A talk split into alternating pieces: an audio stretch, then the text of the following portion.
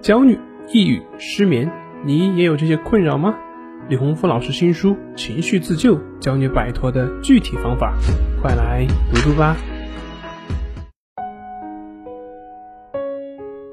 今天要分享的作品是森田疗法的补充实践。我们经常会讲到森田疗法，也经常会讲到顺其自然。可是经常会有朋友问我，他说自己做不到顺其自然，问怎么样才可以做到。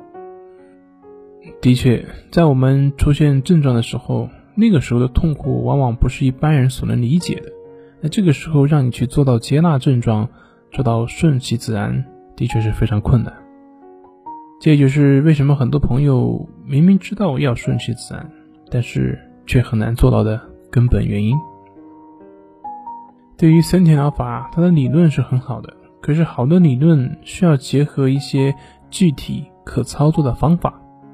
这就像我们的打篮球，教练不断的跟你说，你要声东击西，你要攻其不备，你要注意防守等等等等，但是说是这么说，具体是怎么做，怎么样去做到，这个才是问题的关键所在。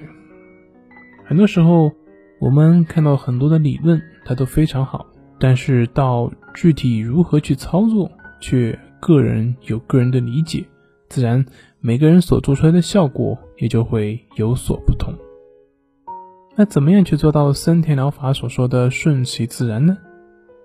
我们看看森田对于顺其自然的解释。森田对于顺其自然的解释就是原封不动，保持原样。怎么样叫做原封不动，保持原样呢？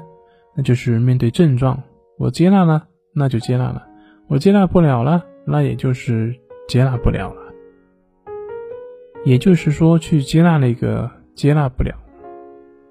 这个时候有症状，我接纳症状；没有症状，我接纳没有症状。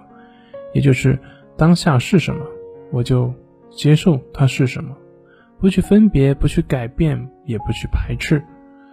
而这个其实就是我们所讲的平等心。那么怎么样在症状中去用到呢？其实像我们所说的抑制法，就是森田疗法的具体实践。有好的实践方法，那么我们才能够把这个好的理论应用于实践当中。关于抑制法，我在这里不多说，在我们的官网以及有很多文章会有详细的讲解，大家也可以去买李老师的书《战胜强迫症》，上面也会有抑制法的具体介绍。这里是重塑心灵心理训练中心，我是杨辉，我们下次再见。